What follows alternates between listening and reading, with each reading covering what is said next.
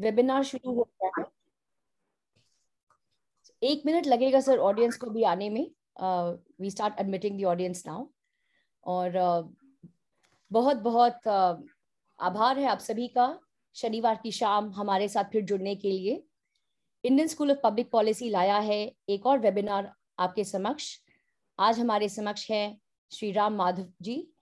आ, राम माधव जी को किसी की परिचय की आवश्यकता नहीं है।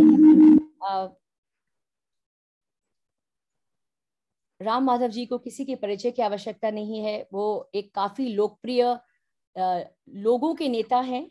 नेता तो बहुत है हमारे देश में, पर ये लोगों के नेता हैं और एक बहुत ही प्रतिष्ठित थॉट लीडर थिंकर हैं। और आज हमारे समक्ष आए हैं श्री माधव चर्चा करने के लिए उनकी किताबों पे और पॉलिसी पे। उनकी एक नई किताब आई है the human the Hindutva paradigm integrated humanism and quest for non western world और जब हमने ये किताब का शीर्षक पढ़ा तो हमें बहुत ही अच्छा लगा कि लोक नीति पाठ्यक्रम जो है आईएसपीपी का, उसका उद्देश्य और सर, आपकी किताब का उद्देश्य एक ही है।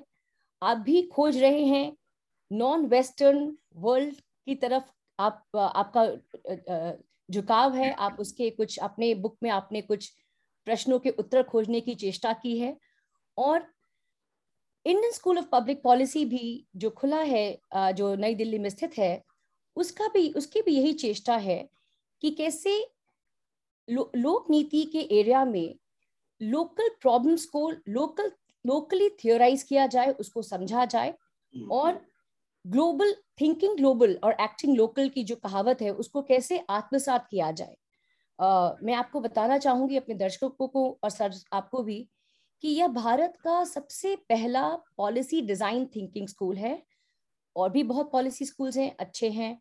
पर पॉलिसी डिज़ाइन थिंकिंग स्कूल जिसमें ह्यूमन को सेंटर पे रखते हुए और कैसे पॉलिसी डिज़ाइन किया जाए, उसकी सोच की जाती है, उसके बारे में चर्चा की जाती है।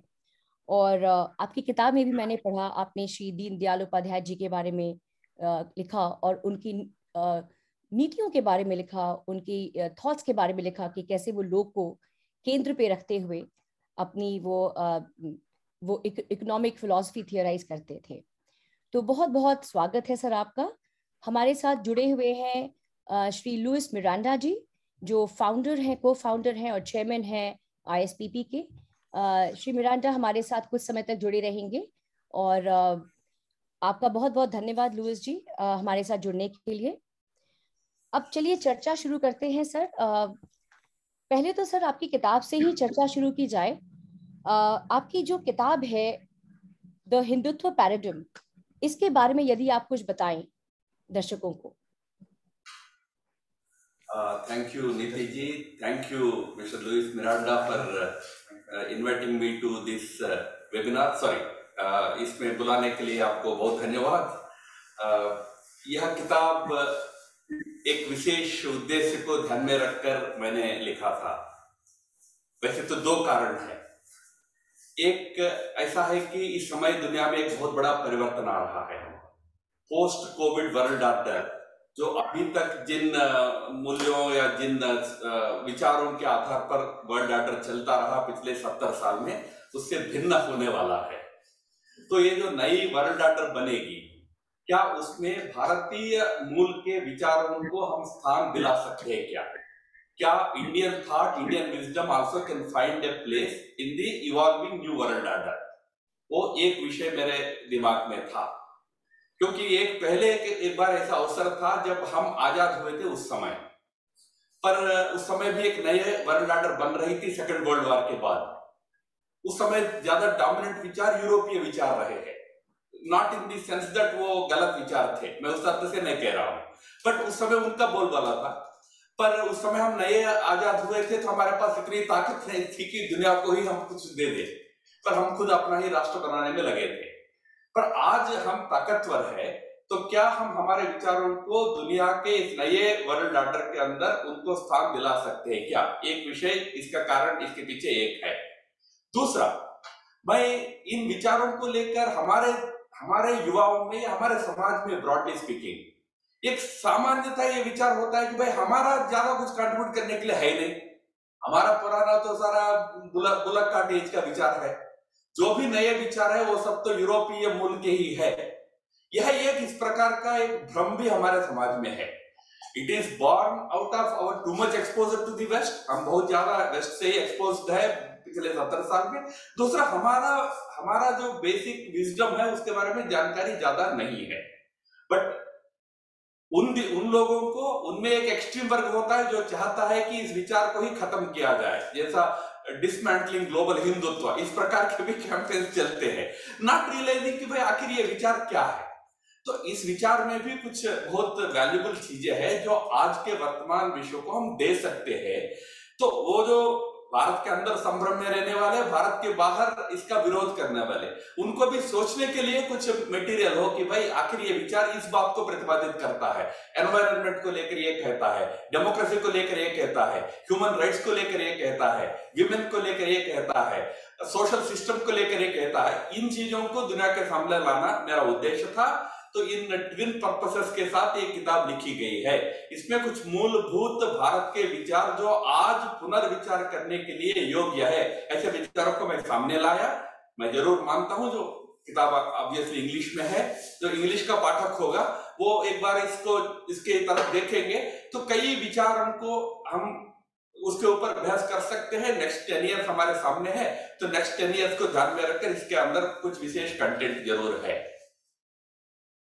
बहुत बहुत धन्यवाद श्री माधव जी आपने बहुत ही अच्छे और सरल शब्दों में बताया कि कैसे भारत की जो अपने विचार थे भारतीय विचार थे वो कैसे आज़ादी के बाद कहीं खो गए और आपकी किताब ने उसको एक एक एक, एक दर्शन बोध कराया। एक आपने एक बहुत ही इम्पोर्टेंट बात कही कि पोस्ट कोविड बहुत सारी नीतिगत जो विचार हैं वो बैक स्टेज बैक सीट ले लेंगी और नई विचार सामने आएँगी। आ, क्या आप उस पर कुछ प्रकाश डालेंगे हमारे श्रोताओं के लिए कि किस तरह की पॉलिसी चैलेंजर इश्यूज़ होंगी और जिसमें आपको लगता है कि भारत एक अहम भूमिका निभा सक पाएगा? अवश्य ज़रूर। अभी तक दुनिया में नेशंस के बीच कहिए या ओवरऑल ग्लोबल कॉन्टेक्स्ट में कहिए जो मेन एजेंडा आइटम्स रहे हैं वो या तो इकोनॉमी या ट्रेड रिलेटेड रहे हैं या डिफेंस और सिक्योरिटी रिलेटेड रहे हैं। यही दो ही चीज़ ग्लोबल डिस्कोर्स के टेबल पर अभी तक रहे हैं। अभी पिछले कुछ दशकों में स्पेशली ट्वेंटी फ़र्स्ट सेंचुरी का जो आरंभ हुआ है, वहाँ समय से लेकर विशेषकर पोस्ट कोविड कॉन्टेक्स्ट में नए एजेंडा आइटम्स ग्लोबल डिस्कोर्स के हाई टेबल पर आने वाले हैं। खैर ट्रेड डिफेंस ये चीज़ें तो कुछ मात्रा में रहेंगे। मैं ये नहीं कह रहा हूँ कि पूर्ण रूप से वो अदृश्य हो जाएँगे, वो रहेंगे। बट उनसे भी महत्वपूर्ण बनने वाले हैं issues like climate change environmental issues they are going to be of much greater importance for countries now वो उस पर बहुत बहस होगा। अभी अभी तो हम कॉप ट्वेंटी वन के कॉन्फ्रेंस जो ग्लासगो में हुआ है, उसकी खबर अभी अभी हम पढ़ रहे हैं।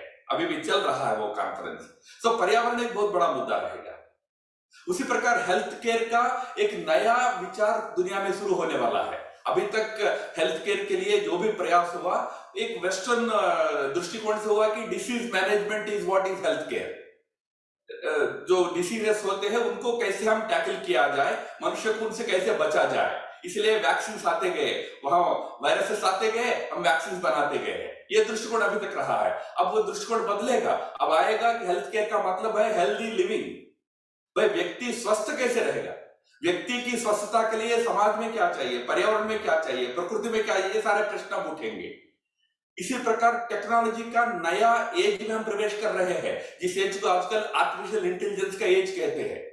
ये आर्टिफिशियल इंटेलिजेंस के एज में टेक्नोलॉजी का प्रयोग, उसके संभावनाएँ और उसके लिमिटेशंस इन दोनों पर बड़ी बहस छेड़ने वाली है पूरे दुनिया में। ऑलरेडी ये छिड़ गई है।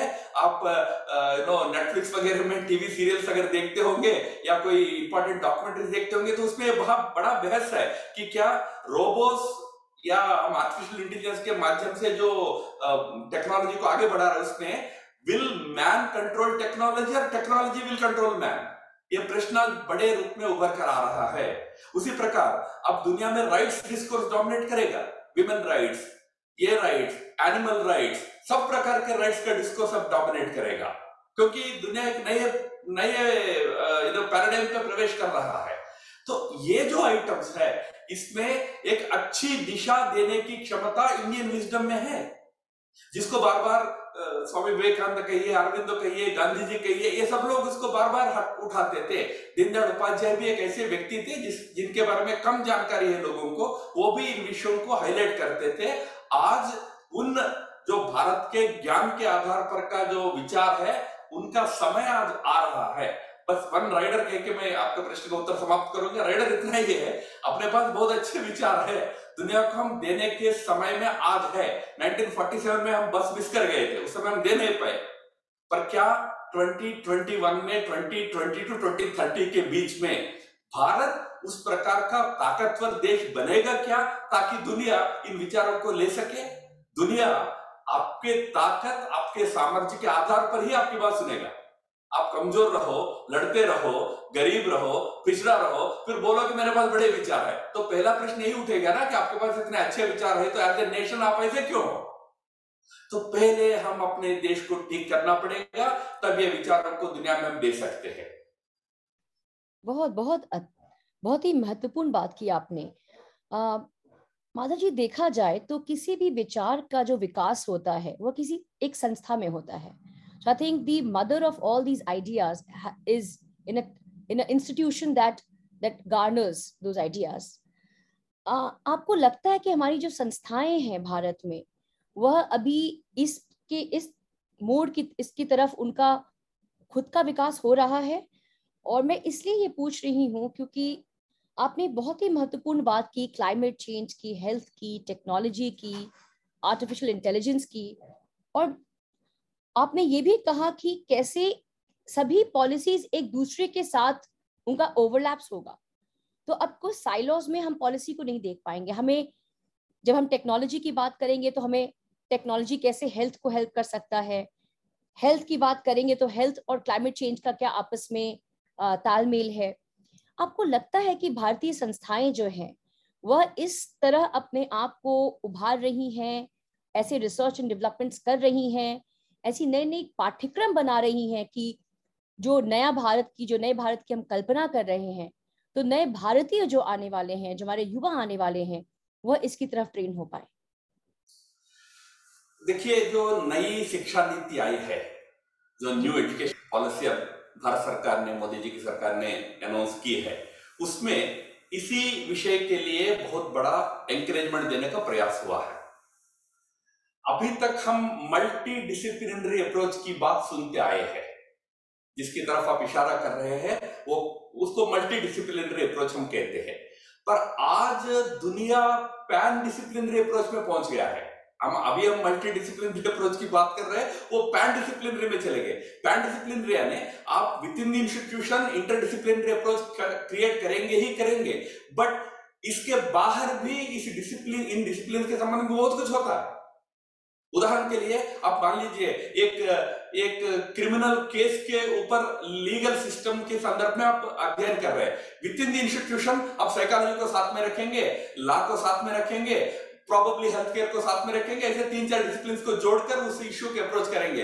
पर क्या आपका विद्यार्थी रेप का केस चल रहा है कोर्ट में तो उस स्टूडेंट को टीचर केस के उस कोर्ट रूम में बिठाएगा क्या चार घंटा? उस प्रैक्टिसिंग लायर के साथ बैठेगा क्या? तो इस प्रकार के डिसिप्लिन में बहुत नए आयाम इस समय खुल रहे हैं। हम उतना दूर तो जा ही नहीं रहे, वो तो सवाल ही नहीं है। हम अभी इंटरडिसिप्लिनरी में भी बहुत संकोच करते हैं। अभी भी हमारा सिस्टम ओल्ड सिस्टम ज़्यादातर चलता है। जो न्यू एजुकेशन पॉलिसी ने एक एक बहुत अच्छा अवसर अपॉर्चुनिटी दिया है, उसको आप जैसे इंस्टीट्यूशंस ज़रूर उसको एक्सप्लॉइट करना चाहिए और एक बहुत अच्छा इंटरडिसिप्लिनरी अप्रोच के साथ हमारे स्टूडेंट्स को एक्सपोज करना चाहिए। यानी आज कोई भी problem as you very rightly said कोई एक साइलो में आप डील कर ही नहीं सकते हैं। आज बहुत आयाम उसके होते हैं, इतने आयामों में सोचने की आदत हमारे यूथ को होना चाहिए। पर उससे भी एक फंडामेंटल इश्यू पर मैं जाता हूँ। वो फंडामेंटल इश्यू ये है कि क्या हम आज हमारे यूथ को आउट ऑफ़ द बॉक्स सोचने का अपॉर्चुनिटी दे रहे हैं। आज भी हम करिकुलम में बाँध रहे हैं। हम out of the box thinking को हम अप्रिशिएट नहीं करते हैं, उसको वैल्यू नहीं देते हैं। इसलिए भारत के अंदर रिसर्च के क्षेत्र में रिसर्च यानी केवल साइंटिफिक रिसर्च नहीं होता है सोशल साइंसेस में। हमारे मैनेजमेंट उदाहरण के लिए मैं एक बात कहता हूँ पब्लिक पॉलिसी से डील करते हैं। हमारे पब्लिक पॉलिसी में बहुत बड़ा शौक होता है अर्बन प्लानिंग का। अर्बन इश्यूज़ के ऊपर होता है। क्यों ना रूरल इश्यूज़ पर होता है? क्या रूरल इंडिया में इश्यूज़ नहीं होते? बहुत कम फोकस होता है। पर हम उस, ये जो फ्रेमवर्क बना है, ये वेस्ट में बना है, उस फ्रेमवर्क को यथावत लाके उसके ऊपर हम बहुत सारा सोच सोच कर रहे कर भी रहे तो अगर जो भी हो रहा है तो वो हो रहा है। आज मैं कहता हूँ, कुछ फंडामेंटल्स पे जाना चाहिए। हमारा एक समाज रहा है, बहुत बहुत हिम्मत वाला समाज रहा है। उस हिम्मत को हम खो बैठे आज के दिन में। मुझे उस बात का दुख होता है। हम इतने हिम्मत वाले लोग थे कि हमने हमारे एंशियंट हमारे फोर फादर्स ने कह दिया कि वसुधैव कुटुंबकम the whole world can live like one family let me tell you दुनिया में कोई और फिलोसफर ने यह बात नहीं कही है। बशर्ते ये कहा है, सब लोग एक मज़हब के होंगे तो एक परिवार होगा। या एक विचारधारा के मार्क्सवाद को स्वीकार करेंगे, हम एक साथ होंगे। बट नहीं स्वीकार करोगे तो आप या तो ईधन होगे, या तो आप यू नो कैपिटलिस्ट होगे, आप इसमें फिट ही नहीं होगे। पर हम एक लोग थे जिसने कहा कि नहीं, आप सारा डाइवर्सिटीज को रखो, फिर भी हम एक फैमिली हो सकते हैं। उसका आधार क्या है? कुछ वैल्यूज़ है। इन वैल्यूज़ पर हमारे यहाँ शोध होता है क्या? इन वैल्यूज़ पर हमारे यहाँ विचार होता है क्या? एक मैं आपके पब्लिक पॉलिसी के संबंधित प्रश्न आपके सामने छोड़ता हूँ। डॉक्टर अंबेडकर ने एक किताब लिखी है एनिहिलेशन ऑफ़ कास्ट कब लिखी है? आज से सात दशक हो गए। Seventy years ago he wrote he genuinely wanted that this caste should end बहुत सारे लोग हैं including me who believe that it has it has outlived its utility पर आज ज़िंदा है कि नहीं? आज आज इज़ इट नॉट ओनली ज़िंदा इट इज़ टिकिंग ये तो बहुत बड़ा फोर्स है। इसको अगर जो अंबेडकर ने कहा कि जाना चाहिए तो जाएगा कैसे? इस पर कोई सोशल साइंसेस इंस्टीट्यूशन में शोध होता है क्या? एक्सेप्ट की रिटोरिक होता है। अंबेडकर के कोट्स हम दे देते वही शोध बोलते हैं। भाई अंबेडकर ने विचार दिया है। बट उसको कैसे करना, इस पर कैसे शोध होगा? कैसे इस समस्या समाज बाहर आएगा? इस पर कहा एकेडमिक वर्क होता है इस देश में? तो मैं इसलिए कह रहा हूँ, भारत के कॉन्टेक्स्ट में ओरिजिनली सोचने वाले युवाओं को प्रोत्साहित करना पड़ेगा। They may go out of your syllabus they may not you know adhere to your all these frameworks but we have to no encourage that kind of thinking in this country जो भारत की समस्याओं का समाधान हमको ढूंढ के दे पाएगा। बहुत बहुत अच्छी बात की आपने। और, आपने हमारे साथ जो आज दर्शक जुड़े हुए हैं, युवा जुड़े हुए हैं उनको भी आपने काफ़ी प्रेरणा दी कि लोकल प्रॉब्लम्स के बारे में सोचिए। और आपकी जो ये बात है कि everybody is talking about urban planning why not rural planning India still living in its villages but to make India you know even the villages develop इसके लिए तो हमें out of the box thinking करनी पड़ेगी। और uh, uh, Shri Madhav ji आपको बताना चाहूँगी कि इसी उद्देश्य से हमने एक uh, लोक नीति पाठ्यक्रम का हमने एक डिज़ाइन किया है। क्योंकि हमारे जो तीन साल का एक्सपीरियंस रहा, जो हमारा जो मुख्य प्रोग्राम है पीडीएम कोर्स उसमें देखा कि लोग शहर चले जाते हैं बड़े बड़े संस्थाओं में काम करते हैं, जो अच्छी बात है। पर कहीं ना कहीं इसमें क्या हो रहा है कि गाँव में विकास जो है, जो सोल्जर्स हैं, वहाँ के जो policy thinker soldiers at local level नहीं आ पा रहे हैं। तो यह कोर्स ऐसा है, बनाया गया है कि people can go and flourish in cities also पर उनको लोकल प्रॉब्लम्स से उनको अवगत कराना, कराने का हमने सोचा। कैसे हम लोकल डेटा को पढ़ करके एविडेंस बेस्ड पॉलिसीज़ बना पाए, इसका हमने सोचा। और बहुत सारी चीज़ें हैं हमारे पाठ्यक्रम में, जो हम श्रोताओं को बाद में बताएँगे। एक आपने किताब में बात की है, माधव जी की, श्री दीन दयाल उपाध्याय जी की आर्थिक दर्शन पे बात की। मुझे लगता है कि आपके पहले, आपकी किताब पढ़ने के पहले मुझे भी नहीं पता था कि उन्होंने अर्थशास्त्र पे इस तरह की कुछ बात रखी है। क्या आपको लगता है कि भाषा एक बाधक था? दीनदयाल जी के विचारों को विश्व स्तर तक पहुँचने में वो बाधक रहा और मुझे पूरा विश्वास है कि श्री दीनदयाल उपाध्याय जैसे काफ़ी हमारे और भी थिंकर्स होंगे इंडियन थिंकर्स होंगे एम एन रॉय हो गए, बहुत सारे थिंकर्स थे जिनकी बात विश्व स्तर तक बहुत ऊँची तरह से नहीं पहुँच पाई लोग उसे वाकिफ नहीं हो पाए। तो इस पे आपका क्या विचार है कि क्या भाषा एक बाधक रहा ऐसे हमारे इंडियन थिंकर्स के विचारों को ग्लोबल प्लेटफॉर्म तक ले जाने में? भाषा तो चलिए भाषा एक प्रकार से हम उन, उन चीज़ों को दुनिया के लोग समझ सके उस भाषा में देना पड़ेगा तब दुनिया समझ सकती है। एक बात को मैं समझता हूँ वो एक बाधा ज़रूर रही होगी कुछ मात्रा में। बट उससे भी ज़्यादा बाधा दूसरी रही है कि हमने अपने आप को कन्विंस कर लिया कि जो एक broadly European not in any negative sense don't take it as मैं कोई उसके विरोध में बोल रहा हूँ, ऐसा नहीं। बट उन विचारों को जो हमने आज़ादी के बाद अपनाया है, वो पर्याप्त है। हमको इन सारे लोगों के चिंतन में पढ़ने की ज़रूरत नहीं, क्योंकि you have best systems you have already adopted from the west आपको फिर लोहिया का चिंतन में जाना, दीनदयाल जी के चिंतन में जाने, इसकी ज़रूरत क्या है? इस प्रकार एक मानसिकता हमारी बन गई है। और दूसरा, इनके जो विचार है, ये एस्टॉब्लिश्ड पॉलिटिकल सिस्टम में बहुत बड़ा परिवर्तन चाहने वाले विचार है। उदाहरण के लिए गांधी जी हो दीनदयाल उपाध्याय हो even for that matter Ram Manohar Lohia हो इन सब का आग्रह रहा है कि गवर्नमेंट छोटा रहना चाहिए। जो मोदी जी भी कहते हैं ना मिनिमम गवर्नमेंट मैक्सिमम गवर्नेंस अब आपने एक बात कही कि विलेज में पॉलिसीज़ पर कैसे विचार हो सकता है, इसके लिए यूथ को हम एंकरेज करना चाहते हैं आपके इंस्टीट्यूशन से करना चाहते हैं। क्या ये जो रूरल लेवल पे या विलेज लेवल पे या डिस्ट्रिक्ट लेवल पे या टाउन लेवल पे योजना बनाएगी, वो योजना बनाने का पॉलिसी बनाने का अधिकार उस गाँव के, उस ज़िले के, उस शहर के लोगों को होगा या डीसी साहब का होगा, मुख्यमंत्री का होगा, प्रधानमंत्री का होगा? ये बहुत बड़ा प्रश्न भारत में हमको एड्रेस करना है। भारत में अगर आपको सफल लोक नीति लाना है तो इस देश की सरकारों को छोटा करना पड़ेगा। सरकार को छोटा करना मतलब सरकार के प्रभाव को छोटा करना पड़ेगा। आज क्या है? देश में कोने से कोने के गाँव में भी सब कुछ सरकार केंद्रित है। तो ये भारत नहीं है, ये यूरोप का विचार है। भारत का विचार यह है कि समाज अपने आप चलाएगा सब कुछ। जब मैं समाज कहता हूँ लोकल सेल्फ गवर्नमेंट भी चलाएगा। अपना सारा गतिविधि चला सकता है। आप अवसर तो दो। आप किसी गाँव में जाते हैं, हमने टॉयलेट बनाया, टॉयलेट में पशु बंधे होते हैं। मैंने देखा इसमें मैंने पूछा किस गाँव वाले उसने कहा कि साहब, दो साल से हम डीसी साहब को कह रहे हैं, हमको कौशल चाहिए, वो कौशल के लिए पैसे सैंक्शन नहीं कर रहे टॉयलेट बना दिया। हमारे लिए गाँव की टॉयलेट की पद्धति अलग है। हम खेत में जाते हैं, पर पशु को बांधने के लिए काम आया करके पशु को इसी में बाँध लिया। गाँव को चाहिए कौशल, आप दे रहे हो टॉयलेट। मैं टॉयलेट के विरोध नहीं कर रहा हूँ। टॉयलेट देना है ज़रूर बट कौशेड भी तो देना है ना। क्यों? पॉलिसी टॉप डाउन है हमारे यहाँ।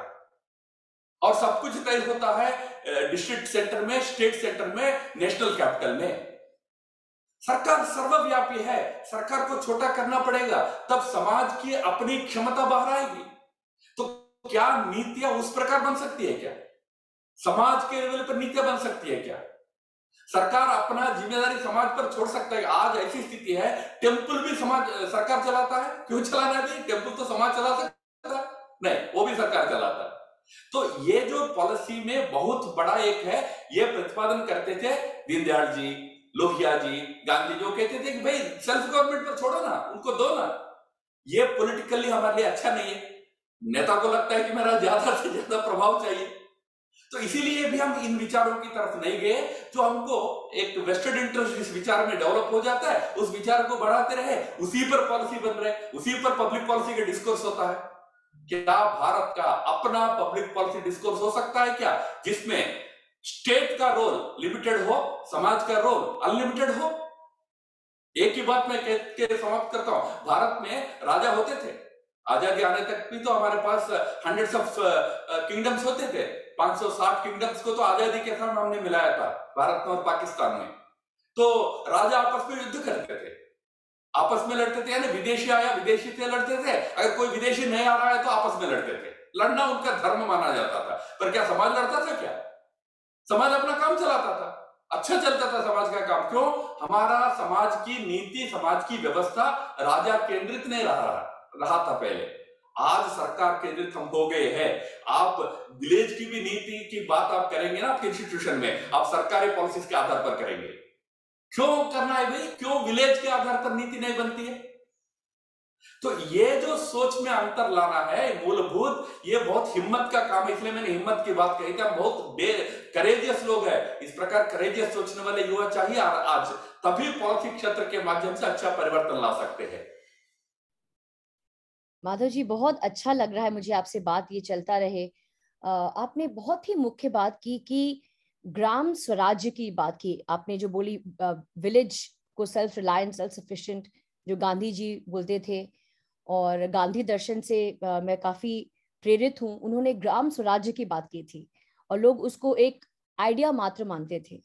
पर बेसिकली विलेज रिपब्लिक की जो कल्पना की थी गांधी जी ने, और हमारे कई भारतीय थिंकर्स ने वह एक कल्पना मात्र नहीं है, उसको अपनाया जा सकता है। और आपने उसका एक मूल सार दिया कि लिमिटेड गवर्नमेंट जो कॉन्सेप्ट है and let the power go a power to make policies go to the villages बहुत अच्छी बात की और मुझे पूरा विश्वास है कि जो नए युवा हमारे साथ जुड़े हुए हैं, वह इस तरह की नई इंडिपेंडेंट सोच के साथ अपने पॉलिसी में अपनी पढ़ाई करेंगे। एक बात आपने और बहुत अच्छी की कि जो पॉलिसीज़ और नीतियाँ बन रही हैं मुझे पता है कि हम भी जो पॉलिसीज़ और करंट पॉलिसीज़ और करंट लॉज एंड पॉलिसीज़ करके एक पाठ्यक्रम है जो आपको पढ़ाएँगे, उसमें निसंकोच हमें वही पढ़ाना पड़ेगा जो पॉलिसी सरकार ने बनाई है। पर हमारा यही, हमारा, हमारी चेष्टा होगी कि आपको पॉलिसीज़ के बियॉन्ड जा करके यह आपको सोच आप में परिवर्तित करे, आप में डेवलप करे कि इसका ऑल्टरनेट क्या हो सकता था? तो उस इंडिपेंडेंट थिंकिंग परस्पेक्टिव से आपको आईएसपीपी में लोक नीति पाठ्यक्रम में पढ़ाया जाएगा। माधव जी आपके सामने में एक एक डेटा रखना चाहती हूँ कि दस प्रतिशत से भी कम जनता भारत में अंग्रेज़ी बोलती है और उन दस प्रतिशत से भी कम लोग लोक नीति में जुड़े हुए हैं। क्योंकि जैसा आपने बात किया कि बड़ा टॉप डाउन अप्रोच है। भारत में लोक नीति बनाने में। और एक सेंट्रल प्लानिंग की जो हमने हमने जो अडॉप्ट किया, हमने सेंट्रल प्लानिंग मेथड कहीं ना कहीं इसके कारण हमारा विलेज छूट गया। तो भाषा तो निसंकोच एक बाधक रहा है लोगों को लोक नीति से जोड़ने में। और लोक नीति से जुड़ना आवश्यक है क्योंकि जब तक आपका इससे जुड़ाव नहीं होगा, आप पॉलिसी डिस्कोर्स में भाग नहीं ले पाएँगे। आप सरकार से सही सवाल नहीं करेंगे और साथ ही साथ एक अच्छे समाज की कल्पना जो है वो हो नहीं पाएगी। अब मेरा आपका इसी चीज़ों को नज़र में रखते हुए आपसे एक सवाल है कि ये जो लोक नीति का पाठ्यक्रम जो है, हिंदी भाषियों के लिए जो बन रहा है, इसमें आपको क्या लगता है कि जो युवा हैं, इस पाठ्यक्रम से जुड़ करके वो किस तरह भारत के निर्माण में अपना योगदान दे पाएँगे? इस समय वर्तमान सरकार का यह ज़रूर प्रयास है कि जहाँ तक नीति का विषय है, नीतिगत मामलों का विषय है, वह भारतीय भाषाओं में आए। ज़रूर उस दिशा में प्रयास होना चाहिए ताकि अधिक से अधिक समाज उन नीतियों के साथ सीधा जुड़ सके, क्योंकि हम अंग्रेज़ी में ज़्यादातर चलाते हैं तो गाँव का आदमी तो छोड़िए, जो पॉलिसी का हिस्सा होता है उसको भी समझ में नहीं आता है कई चीज़ें। तो इसलिए आवश्यक है कि हम उनको भारतीय भाषाओं में लाए। जब भारतीय भाषाओं की बात करते हैं तो हिंदी अकेली भाषा नहीं है। भारत में तो पंद्रह तो सोलह तो राष्ट्रीय भाषा है, अठारह तो राष्ट्रीय भाषा है और अन्य बहुत सारे पोली भी डायलेक्ट्स भी होते हैं। थोड़ा कॉम्प्लेक्स मामला है बट हमको नीति के, नीतिगत विषय, जहाँ तक वो सीधा समाज के साथ संबंध रखने वाले नीतियाँ होती है। डिफेंस पॉलिसी फॉरेन पॉलिसी इन चीज़ों को आप छोड़ दीजिए। वो अंग्रेज़ी में चले तो भी कोई दिक्कत नहीं है। बाकी चीज़ों को हमें भारतीय भाषाओं में लाने का प्रयास करना ज़रूर चाहिए। बट हमें तो उसके साथ साथ भाषा के साथ साथ उस बात पर भी आग्रह करना चाहिए। मैं बार बार उसी पर आ रहा हूँ, क्षमा करेंगे। जो बात गांधी जी कहा करते थे, गांधी जी ने जब ग्राम स्वराज कहा, आपने दो शब्द प्रयोग किया था। Village self sufficiency and village development Gandhi ji का आग्रह वो नहीं था। गांधी जी का आग्रह था कि विलेज सेल्फ गवर्नेंस भाई, गाँव को अपना चीज़ स्वयं चलाने का अनुमति तो दो। आप यूएस का मॉडल भी देखें तो वहाँ एक सिटी का मेयर बहुत पावरफुल होता है। जो पावर वहाँ के कांग्रेसमैन के पास नहीं होता है, उतना पावर मेयर के पास होता है। एक स्टेट का governor is as powerful as president of that country क्योंकि उन्होंने पावर्स को डिसेंट्रलाइज किया है, नीचे के यूनिट को पावर्स दे दिया है। ऐसा देने से राजनीति भी प्रक्षालित होगी, बड़ा विषय है, इस पर मैं नहीं जाऊँगा। आज जातिवाद सांप्रदायिकता, ये जो राजनीति में दिखते हैं ना, ये क्षण में समाप्त हो जाएँगे। दिल्ली में या स्टेट कैपिटल में, असेंबली में, पार्लियामेंट में बैठने वालों के पावर आप काट दीजिए। ये सारा मोह जो है ना पावर पार्लियामेंट में, असेंबली में बैठने को इसलिए है कि उसके ऊपर बहुत पावर है उनके हाथ में। पावर निकाल के गाँव को दे दीजिए, जिला को दे दीजिए, कोई असेंबली पार्लियामेंट में जाना भी नहीं चाहता। अच्छा व्यक्ति जाएगा। बट उस दिशा में भी सोचना चाहिए। बट भाषा एक बहुत बड़ा बाधक बन जाता है। हमारे यहाँ अभी तो जाकर कम से कम कोर्ट्स में भारतीय भाषा आई है। नहीं तो डिस्ट्रिक्ट कोर्ट में भी अंग्रेज़ी अंग्रेज़ी में चलता था। बेचारा जो पिटिशन डालता तो समझ में ही नहीं आता था। तो भाषा भारतीय प्रयोग करना प्रयास होना चाहिए, पर उसके पीछे बहुत और एफर्ट हमको करना पड़ेगा, शब्द बनाना पड़ेगा। लैंग्वेज हमको डेवलप करना पड़ेगा, वो प्रयास अब होना पड़ेगा। बहुत बहुत धन्यवाद। मैं आपको और दर्शकों को बताऊँगी कि जब हम ये लोक नीति पाठ्यक्रम का कोर्स बढ़ा, बना रहे थे तो हमने भी काफ़ी एक्सपर्ट से बातचीत की, काफ़ी जाने माने पॉलिसी विशेषज्ञों से बात की। और हमें ऐसा भास हुआ कि, एहसास हुआ कि आप सब कुछ हिंदी में नहीं, हिंदीकरण नहीं कर पाएँगे, क्योंकि कुछ टर्म्स इतने आपने यूरोप की बात की वेस्टर्न की बात की वेस्टर्न सोसाइटीज की, वो टर्म्स वहीं से बन के आई हैं। तो जैसा आपने बोला सर कि आपको हिंदी के शब्द ढूँढने पड़ेंगे उसके लिए। तो इस कोर्स को बनाने के क्रम में हमने एक ऐसे एक शब्दावली बनाई है, जिसमें अंग्रेज़ी शब्दों का हिंदीकरण, जो नहीं हो पाएँगी, कुछ शब्दों का हिंदीकरण हो भी नहीं पाएगा, जैसे एक्सटर्नैलिटीज हो गई नज हो गया तो उसको हमने हिंदी में ही रखा है इंग्लिश में ही रखा है पर उसको फिर हमने हिंदी में समझाने का प्रयत्न किया है उस शब्दावली में।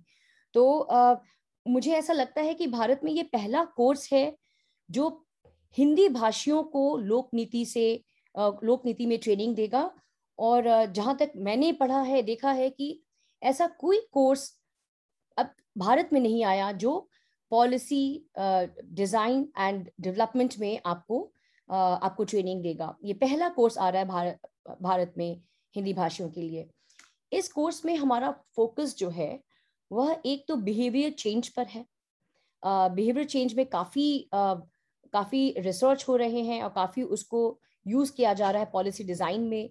uh, हमने पहले भी कुछ वेबिनार्स में कुछ विशेषज्ञों को लाया जिन्होंने नच की बात की। बिहेवियर चेंज में एक टूल होता है नच की बात की और बहुत सारे टूल्स होते हैं उनकी बात की। तो कैसे बिहेवियर चेंज ला सकते हैं पॉलिसी के माध्यम से? और कैसे पॉलिसी में बिहेवियर चेंज हेल्प करेगा? दोनों चीज़ें हैं। तो एक जो मुख्य फोकस है, उस पर है। दूसरा है डेटा पर। यदि हम पॉलिसी बनाने की बात करें तो एविडेंस बेस्ड पॉलिसी सबसे होता है सबसे इंपॉर्टेंट है कि पॉलिसीज़ जो है, वो एविडेंस के बल पे बने, ना कि जो पहले प्लानिंग कमीशन के कुछ हमारे एक्सपर्ट्स के दिमाग में आता था, जो बाहर घूम के आते थे, उनको लगता था, नहीं, भारत में ऐसा होना चाहिए।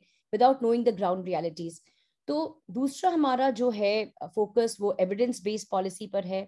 इसके लिए दो कोर्सेज हैं डेटा और मॉनिटरिंग एंड इम्पैक्ट इवेल्युएशन और मैं आपको आपसे शेयर करना चाहूँगी कि दो इंस्टीट्यूट्स हैं इंडिया में, काफ़ी प्रतिष्ठित संस्थाएँ हैं, जो इस कोर्स में हमारी मदद कर रहे हैं पढ़ाने में, एक असर हो गया। और दूसरा है हमारे कुछ वर्कशॉप्स डीएमईओ के माध्यम से होंगी। और उसी तरह से काफ़ी पाठ्यक्रम काफ़ी सुंदर रूप से बनाया गया है काफ़ी सुदृढ़ बनाया गया है। आ, ये थ्योरी लाइट है। थ्योरी की हम जब बात करें तो बस एक ही कोर्स है जो एकमात्र पॉलिस पब्लिक पॉलिसी पे जो भारतीय लेखक द्वारा जो किताब है वो है in the service of republic Shri Vijay Kelkar ji और श्री अजय शाह जी द्वारा। और दोनों हमारे एकेडमिक एडवाइजरी बोर्ड के मेंबर्स हैं। श्री केलकर हमारे चेयरमैन है एकेडमिक एडवाइजरी बोर्ड के। तो इस पूरी पुस्तक का सर हम हिंदी में अनुवाद करवा रहे हैं। ये छात्रों जो लोक नीति पाठ्यक्रम से जुड़ेंगे उनके लिए। और उसी पे आधारित है यह course economics and politics of public policy आपने बहुत इंपॉर्टेंट बात की पावर गेम की कि क्यों uh, कुछ चीज़ें हैं जो सही होती हैं तभी जो हमारे दिल्ली में नेता बैठे वो नहीं चाहेंगे वो करना because all about power play तो क्या किस तरह का पावर प्ले जाता है? कैसे स्टेक होल्डर डिस्कोर्स होना चाहिए? कैसे आप वह सोच बदल सकते हैं? और इसके जो फैकल्टी हैं इस कोर्स के वह हैं श्री राजीव कपूर जी जो लबासना के डायरेक्टर भी रह चुके हैं और सेक्रेटरी थे काफ़ी मिनिस्ट्रीज में और काफ़ी उनका फैकल्टी हैं। तो इस तरह से हमारा पाठ्यक्रम बना हुआ है। अब मेरा आ, आ, मेरा अनुरोध है हमारे जो दर्शकगण हैं उनसे यदि आपका कोई सवाल है तो आप पूछें। बहुत कम मौका मिलता है कि श्री माधव जी हमारे बीच में हो और उनसे बातचीत हो पाए। तो यदि आपके कोई भी सवाल हैं तो आप चैट बॉक्स में लिख सकते हैं या क्यू एन ए में लिख सकते हैं। यदि आप हाथ खड़ा करें तो हम ऑर्गेनाइजर से बोल सकते हैं कि आप डायरेक्टली भी प्रश्न पूछ पाए। मैं आपने जो कहा उसमें क्विकली दो बातें कह देता हूँ। एक, भाषा के संदर्भ में हम भारतीय शब्दावली को डेवलप करना पड़ेगा। अच्छी बात है कि आप एक शब्दकोश बना रहे हैं। मैं मैं बचपन में पढ़ता था तो एक शब्द एक एक एक फ्रेज आता था। धूम शकट गमनागमन यातायात नियंत्रण सूचिका। ये हमारे तेलुगु बुक में होता था। इसका नाम है रेलवे सिग्नल उसका उसका तेलुगु व्याख्या क्या है? धूम शकट गमनागमन यातायात नियंत्रण सूचिका।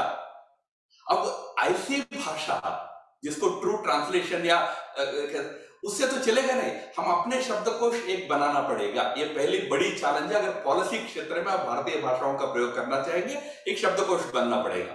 दूसरा, आपने जो पॉलिसी का प्लानिंग कमीशन वगैरह बनाते हैं, ये सबसे बड़ी हमारी विडंबना है। हम टॉप डाउन अप्रोच लेते हैं। आज चाहिए बॉटम अप अप्रोच का। पॉलिसीज़ को नीचे से ऊपर कैसे लाएँगे? इसकी प्रक्रिया, इस सरकार ने प्रयास शुरू किया है बट क्या होता है, नीचे से ऊपर आने में एक बहुत कम्बरसम होता है।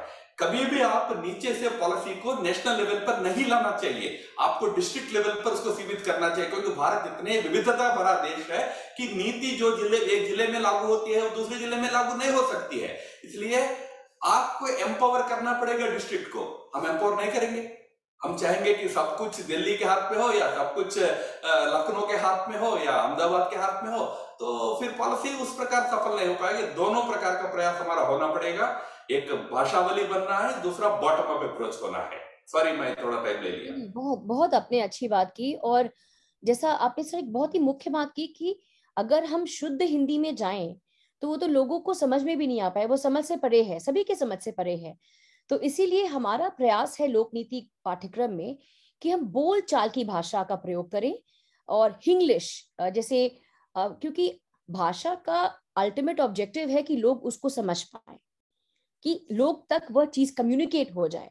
तो इसीलिए ये कोर्स जो है इंग्लिश में है। ये शुद्ध हिंदी में तो हम कोई नहीं बोल पाएँगे। मतलब शायद आप आप बहुत अच्छी हिंदी बोल रहे हैं, माधव जी। आपको देख के मुझे लग रहा है कि कितने लोग हैं जो इतनी अच्छी अंग्रेज़ी और हिंदी दोनों इतने अच्छे रूप से बोल पाएँगे, बहुत कम लोग हैं आपकी तरह। तो इसीलिए, और शब्दावली की आपने बात की, हमने एक छोटा सा प्रयास शुरू किया है, और मुझे पूरा विश्वास है कि हर एक साल जब जब हमारा नया बैच आएगा, हम ये यह हम प्रयत्न करेंगे कि हम इस शब्दावली को बढ़ाते रहें। और मैं अपने दर्शकों को बता दूँ कि हमारा जो मुख्य उद्देश्य है इस पाठ्यक्रम के माध्यम से कि पब्लिक पॉलिसी शिक्षा का लोकतांत्रिकरण हो। अभी भी देखिए तो पब्लिक एडमिनिस्ट्रेशन और ये सब विषय बहुत जगह पढ़ाया जाता है, पर public policy public design policy design हर जगह नहीं पढ़ाया जा रहा। तो इसका लोकतांत्रिकरण करना, लोगों को इससे जोड़ना और हमारा प्रयास है, हिंदी में शुरुआत की है और यदि आप सभी का साथ रहा तो समय के साथ हम बाकी कुछ और भाषाओं, अन्य भाषाओं में भी लाएँगे यह कोर्स अब दो सवाल हैं, सर, अगर आपकी अनुमति हो तो आपसे पूछूँ। मीर मुशब्बिर जी पूछ रहे हैं, why are not different developmental coordinated by a policy which affect each other's work? I think इनका सवाल है कि डेवलप कोऑर्डिनेशन पे इनका सवाल है कि डेवलपमेंट वर्क जो होता है उसमें कोऑर्डिनेशन क्यों नहीं हो पाता एक दूसरे के साथ? एक एक बड़ी समस्या सरकार के स्तर पर यह होता ज़रूर है कि विभिन्न जो शाखाओं के बीच जो कोऑर्डिनेशन होना चाहिए, उसमें कई बार जितना होना चाहिए उतना नहीं हो पाता है, उसका अभाव ज़रूर रहता है और एकदम नो कॉन्ट्रडिक्टरी भी कभी कभी परिस्थितियाँ, नीतियाँ बन जाती है। इसलिए एक समय ग्रुप ऑफ़ मिनिस्टर्स वगैरह बनाने की बात होती थी।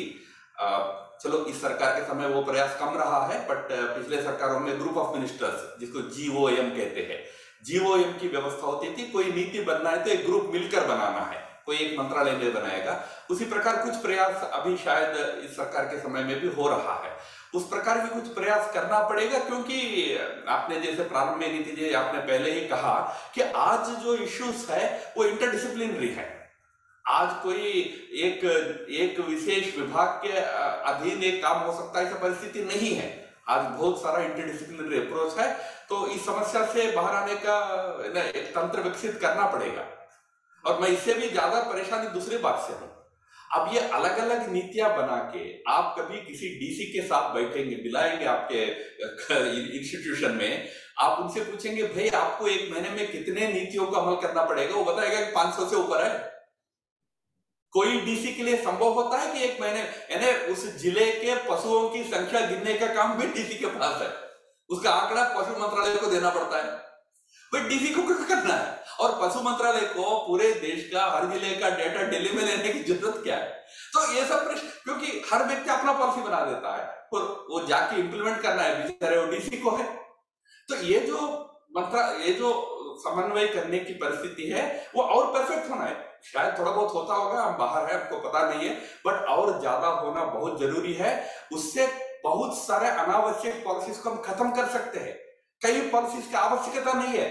बस एक पॉलिसी बना दो, उसके कारण दस लोग एम्पावर हो जाते हैं।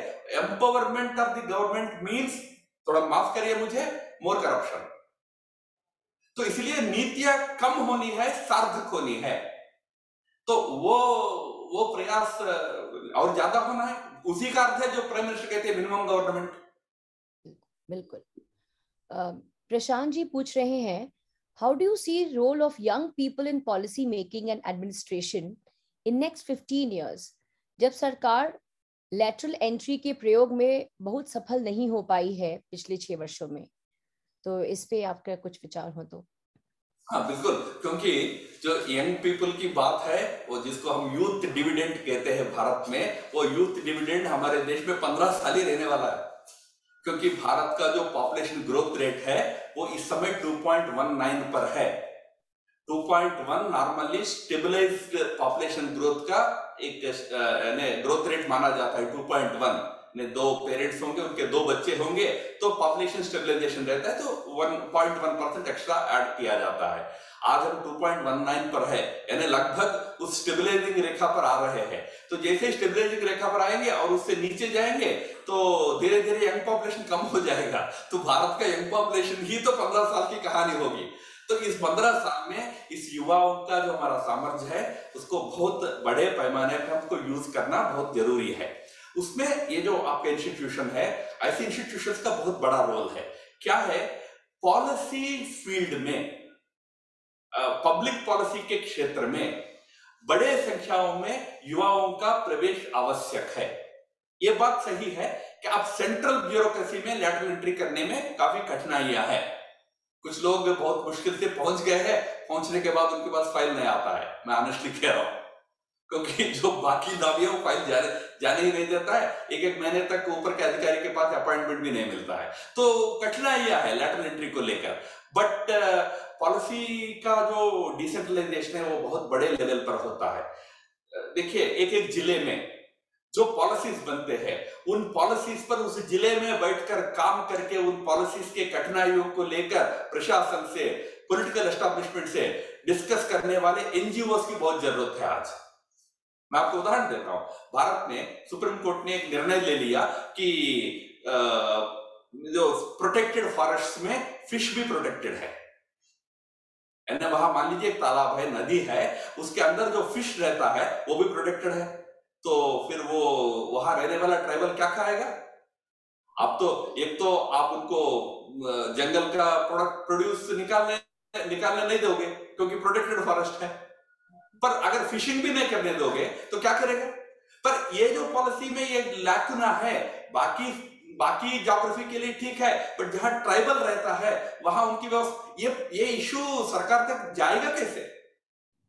अब मान लीजिए कुछ कंसर्न युवा इस बात को उठाते नहीं तो कल नक्सली उठाएगा ना? तो वायलेंट फोर्सेस इसका फ़ायदा उठाएँगे ना? तो इसीलिए पॉलिसी मेकिंग यानी आप इसमें बैठकर पॉलिसी बनाना मात्र नहीं होता है। पॉलिसी इंप्लीमेंटेशन क्षेत्र में बड़ा इंटरवेंशन की ज़रूरत है। Through by by in the form of NGOs इस प्रकार का बहुत काम कर सकते हैं। और दूसरा ग्रास रूट पॉलिटिक्स में आज युवा को आना पड़ेगा। पंचायत में सरपंच बनना पड़ेगा। और लोकल बॉडीज में बड़ी संख्या में युवाओं को प्रवेश करना पड़ेगा। आज भी ब्रॉडली पॉलिटिकल सिस्टम में युवाओं को एकदम प्रोत्साहन मिल जाएगा, ऐसे माहौल नहीं है। हमारे देश में कोई भी नेता तब तक युवाओं को आगे लाने की बात नहीं करेगा जब तक उनका बेटा या बेटी तैयार नहीं होता है। तभी जाकर कहेगा कि नहीं युवा आगे आना है। तब से नहीं कहेगा, और कोई दूसरा युवा आने नहीं देगा। ये हमारे राजनीति परिस्थिति है, पर इसमें भी युवा आगे आना चाहिए। अच्छी बात यह है कि आज पार्लियामेंट में अनेक प्रयासों के चलते अच्छी संख्या में युवा पहुँचे हैं, अच्छे पढ़े लिखे युवा पहुँचे हैं पार्लियामेंट में। आज अच्छे एजुकेटेड यंगस्टर्स आज हमारे दोनों हाउसेस में दिखते हैं। उसी प्रकार राज्यों में और स्थानों में भी केवल पार्लियामेंट असेंबली नहीं, उसके नीचे भी इंस्टीट्यूशंस में, आज कारपोरेशन में म्यूनिसपैलिटीज में विलेज पंचायत में युवाओं को पॉलिटिक्स में भी बड़ी संख्या में आना पड़ेगा। उसके माध्यम से हम ये जो पॉलिसी मेकिंग के प्रोसेस में अच्छा इंटरवेंशन कर सकते हैं। भले ही मेकिंग में नहीं कर पाओगे इंप्लीमेंटेशन में तो बड़ा इंटरवेंशन हम कर सकते हैं। बहुत बहुत ही आपने अच्छी बात की। एक प्रश्न है अविनाश चंद्रा जी का, माधव सर आपके लिए। वो पूछ रहे हैं कि आपने तकनीकी शिक्षा ग्रहण की इलेक्ट्रॉनिक इंजीनियरिंग की डिग्री हासिल की, फिर पॉलिटिक पॉलिटिकल साइंस की पढ़ाई की 20 साल से 20 सालों तक पत्रकारिता की आरएसएस से जुड़े, फिर राजनीति में आए। आप पब्लिक पॉलिसी एक्सपर्ट हैं और आपने कई पुस्तकें लिखी हैं। सर, आप इतनी अलग अलग भूमिकाओं को ले, एक साथ कैसे निभा पाते हैं? यह सब कितना आसान या मुश्किल है? और उनका एक फॉलो प्रश्न है मैं आप से पूछ लेती हूँ। और आज के जो युवा हैं वह शैक्षिक पृष्ठभूमि में चाहे कुछ भी हो लेकिन उनकी नीति निर्माण के क्षेत्र में करियर बनाने के लिए कितने विकल्प हैं? आज की शिक्षा और राजनीतिक परिस्थितियों के लिए कि, ये कितनी मूलक है?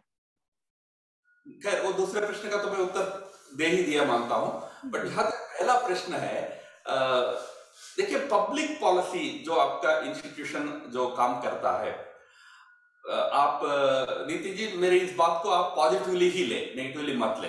देखिए पब्लिक पॉलिसी है ना public activism essentially it is about public activism Bharat के आज़ादी के पहले यह लोगों के लिए एक मिशन होता था। Public activism was a mission देश को आज़ाद करना है। इसलिए सब लोग अपना सारा छोड़कर भी राजनीतिक क्षेत्र में कूद पड़े। एक मिशनरी जील के साथ उन्होंने काम किया। बिल्कुल। आज़ादी के बाद ये ज़्यादातर एक प्रोफेशन बनता जा रहा है। तो आप भी प्रोफेशनल्स को ट्रेन कर रहे हैं। प्रोफेशनल पब्लिक एक्टिविस्ट को बनाने का कोशिश आप भी कर रहे हैं। इस देश में तो प्रोफेशनल पॉलिटिशियंस का भी कॉलेजेस आ गए हैं। वो पॉलिटिशियंस को प्रोफेशनली बनाने के इंस्टीट्यूशन भी बन रहे हैं। फेयर इनफ कारण क्या है? बीच में एक फैमिली वोकेशन बन गया था ये। Politics has become a family vocation also चलो, उस स्थिति से कम से कम अब हम प्रोफेशनल की तरफ़ जा रहे हैं। पर मैं हमेशा मानता हूँ public life should be a passion अगर पैशन होता है ना, आप दस चीज़ें कर लेंगे। वो पैशन के साथ काम करने वाले युवा चाहिए। मैं, मेरी बात तो ज़्यादा नहीं बोलना चाहूँगा, क्योंकि वो सोचकर्ष मेरी मेरी आदत नहीं है। पर एक पैशन से हम काम करते गए, जो आवश्यक लगा। मुझे पॉलिटिकल साइंस में पैशन था तो मैं वो पढ़ता गया। और अन्य कई काम करता है तो पब्लिक लाइफ में पैशन रख के काम करना चाहिए। पैशन का आधार एक ही होना चाहिए कि how can I you know, contribute to the larger well-being of the society. वो पैशन है मुझे लाल बत्ती चाहिए लाल बत्ती वाला गाड़ी चाहिए It's वो भी एक पैशन हो सकता है वो भी एक इच्छा हो सकती है। इसके लिए आप आईएएस बनना चाहेंगे आईपीएस बनना चाहेंगे। बट नहीं मुझे एक काम करना है समाज के लिए ऐसा पैशन रखने वाले चाहिए। तो मुझे लगता है कि जो इंस्टीट्यूशन है आपका जैसा इंस्टीट्यूशन है वो ये पैशन एस्पेक्ट को भी बहुत ध्यान देना चाहिए। क्या केवल एक प्रोफेशनल इंटरेस्ट से आ रहा है कि इस व्यक्ति के अंदर वो फायर है? वो फायर है तो उसको किंडल कैसे किया जाएगा? तो then you expose them to people like Lohia people like Deen Dayal people like Gandhi their thoughts their about you know how public policy should develop in this country. So uh, तब वो passion को एक बहुत बड़ा portion मिलता है। तो मैं मानता हूँ कि मैं अभी तक जो जीवन में किया हूँ एक पैशन से किया हूँ मुझे कोई डिग्री से कोई मतलब कभी नहीं रहा है। थैंक यू बहुत बहुत धन्यवाद। आपका उत्तर जो है मुझे पूरा विश्वास है कि जो युवा हमारे साथ जुड़े हैं ये उनको आ, उनको भी पोषण देने का काम करेगा उनके पैशन को पोषण देने का काम करेगा। और माता जी आपने बहुत ही अच्छी बात की कि संस्थाएँ बस प्रोफेशनल ना बनाए वह एक पैशनेट इंडिविजुअल बनाए। और जब पैशन है तो आप हर एक चीज़ में आप उमदा करेंगे, चाहे वो आपका प्रोफेशन हो, चाहे आपका निजी जीवन हो। बहुत बहुत धन्यवाद। जैस्मिन जी एक सवाल पूछ रही हैं कि why is the government not initiating change of items in non compulsory list in schedule eleven what about financial powers for village village self government नहीं as far as financial powers are concern the 73rd, 74th amendment of our constitution, which we, we call as Panchayat Raj Amendment, it has uh, actually delegate, delegated financial powers to the villages today. I handled in BJP, I handled states like Jammu and Kashmir and the Northeast. There, today, villages get lot of funding from the government. But please remember, the original idea of Gandhi when he talked about uh, uh, rural empowerment or Panchayat Raj system, when he authored that book Hind Swaraj in 1909, he talked about Gram Swaraj how villages can be empowered. His idea was not just to, you know, uh, delegate funds to villages. It's not about financial empowerment. What about the policy empowerment? What happened through 73rd, 74th Amendment to Constitution was, in 1993, we cleverly, in the name of Panchayat Raj, started giving money to the villagers, but not powers. Now, do you know that no village panchayat can have its own policies, its own functions? The functions are determined by DC. The no, no village today can have its own functionaries. The functionaries are appointed again by the by DC on the recommendation of the MLA. बिना MLA का तो आप चपरासी को भी नियुक्त नहीं कर सकते हो actual real Panchayat Raj should have been delegation of funds, functions and functionaries to the villages. If I can talk about any one state which is doing it today, you will be surprised, it is Jammu and Kashmir. It is now giving not only funds but also functional independence and functionary appointment power. All the three are now being delegated to the villages. So such kind of panchayat raj is what is the need of the That's what that's why I'm repeatedly saying you have to delegate powers to other units. But that also means you are making the most powerful people in Delhi and in other state capitals slightly less powerful. Who would want that? That is where the problem is. So, though reform जिसको लाना है उसको तो vested interest है वो क्यों लाएगा तो ये जिंक्स कब खत्म होगा ये सोचना है तभी खत्म होगा आप लोग अगर पैशनेट पॉलिटिशियंस को प्रोड्यूस कर पाएँगे तो बिल्कुल बिल्कुल इसी से एक जुड़ा सवाल है अरूप पटनायक जी का how You talked about people participating in policy and giving opinions so उनका सवाल है how people say can be showcased in government policy as the policy designed based majorly on the SECC data on various information and not people's opinion. तो I think ये पूछना चाह रहे हैं कि लोग अपनी ओपिनियन कैसे सरकार तक पहुंचा पाएंगे नहीं पीपल के पास तो अपना ओपिनियन देने का एक रास्ता डेमोक्रेटिक इलेक्टोरल प्रोसेस में है वो अपना जो भी ओपिनियन है, वो इलेक्शन के दिन दे देता है। भाई, मुझे इस प्रकार का लोग चाहिए। बट जिसको वो भेज रहा है, उसके पास पावर कहाँ है? वो प्रॉब्लम है भारत में। और भारत में ये प्रॉब्लम बढ़ता जा रहा है कि आज at the macro level at the national level at the state level also कोई भी पॉलिसी पर डिस्कशन नहीं होता है। क्योंकि अपोजिशन लगातार वेल में बैठा रहता है। और रूलिंग पार्टी अपने मेजोरिटी यूज़ करके बिल पास कर देता है। तो आखिर जहाँ बहस होना है वहाँ भी नहीं हो रहा है बहस। यही कारण है कि एक एक पॉलिसी बनता है। आप देखिए in fact you should do a good study Niti ji I suggest you जो इस बीच में बने हुए एक टेन पॉलिसीज़ लीजिएगा। लेकर के पिछले दो साल में बनने के बाद दो तीन साल में कितने अमेंडमेंट्स उनके हुए हैं? एक बार स्टडी करिएगा आपको आश्चर्यपूर्ण जानकारी आएगा।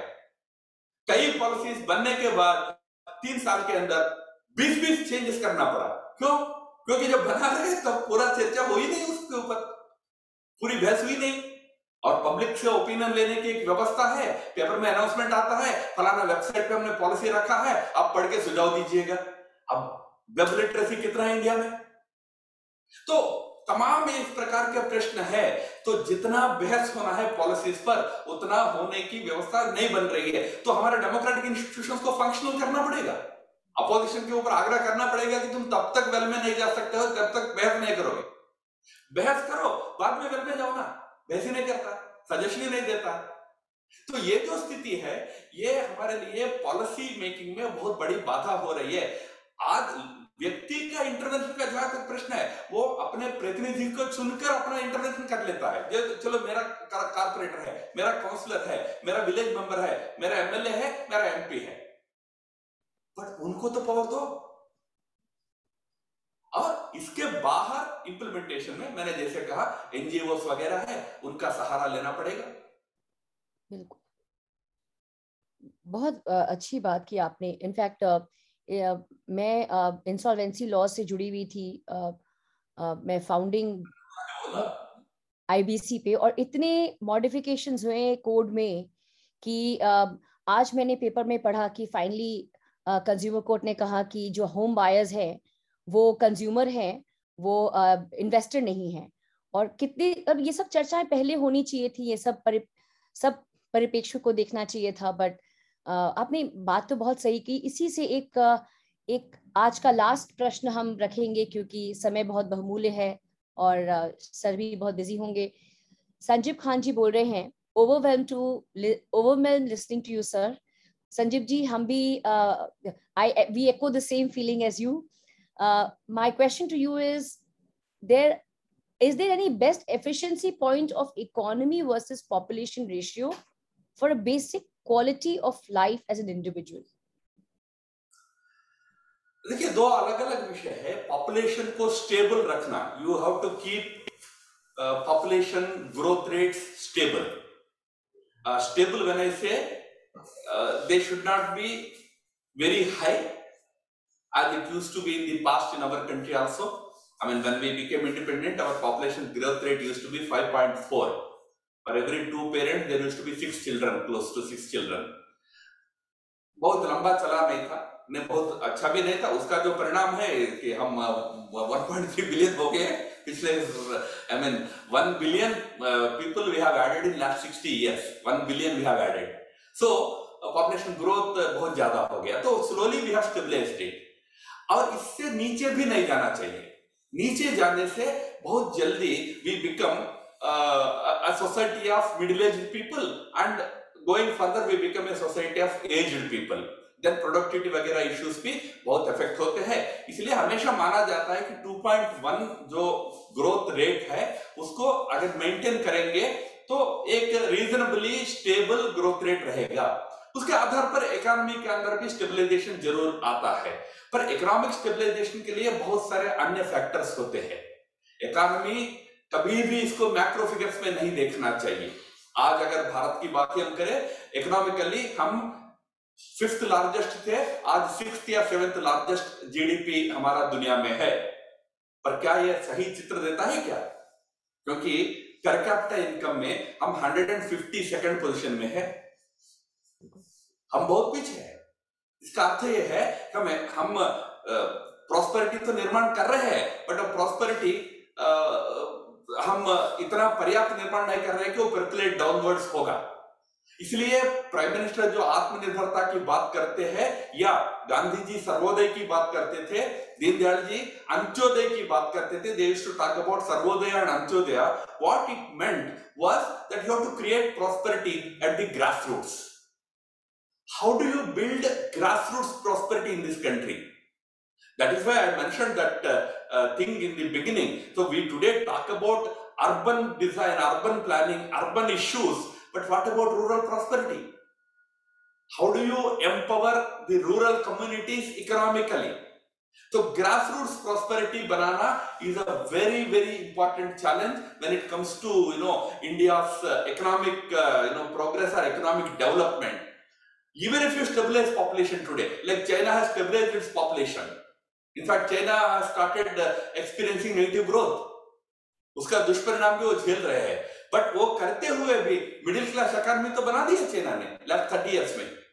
Chinese academy is a middle class academy today which we are not we are still a lower middle class nation because here majority of the people still have depend on government for everything तो economy के लिए population stabilisation के अलावा भी नीतियाँ कई बननी पड़ती है, जो which help in creating grassroots prosperity.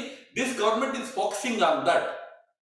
उसमें वेलफेयर की मात्रा कम होना पड़ता है, लोगों को अपने पैरों पर खड़ा होने के लिए ज़्यादा प्रोत्साहन करना पड़ता है, बड़ा विषय है। इसके इसके डेप्थ में मैं नहीं जाऊँगा।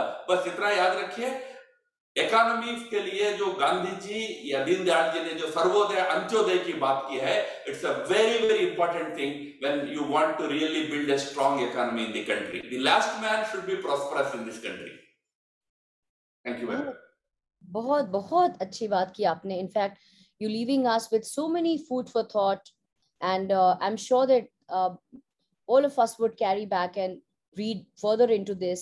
और uh, जब हम नए भारत की कल्पना करते हैं तो इसमें सभी का योगदान होना होगा और इसमें हम सभी को आत्मनिर्भरता की तरफ़ मुड़ना होगा।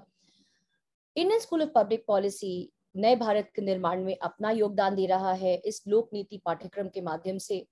हमारी अपेक्षा है कि प्रत्येक नागरिक जो अंग्रेज़ी नहीं भी बोल पाता है, वह सर्व, सार्वजनिक नीतियों में अपनी भागीदारी निभाए और इसी उद्देश्य से हमने लोक नीति का पाठ्यक्रम रखा हम शुरू करने जा रहे हैं। भारत का सबसे पहला हिंदी भाषियों के लिए पाठ्यक्रम आ रहा है और आपको यदि और जानकारी चाहिए तो आप हमारे वेबसाइट विज़िट कर सकते हैं। मृत्युंजय जी ने वेबसाइट का एड्रेस चैट बॉक्स में लिखा है। एडमिशन्स खुल गए हैं, पंद्रह तक ही एडमिशन्स हैं। तो आप ज़रूर जाके जानकारी लीजिए और आपका कोई भी प्रश्न अगर पाठ्यक्रम को लेकर के है तो मैं उपलब्ध हूँ ईमेल पर। या अदरवाइज़ भी आप अगर बात भी करना चाहें तो आप ईमेल कर सकते हैं और हम आपसे बातचीत करेंगे, आपके प्रश्नों का उत्तर देंगे। आज बहुत अच्छा लगा। आज शनिवार की शाम बहुत अच्छी बीती हम सभी की।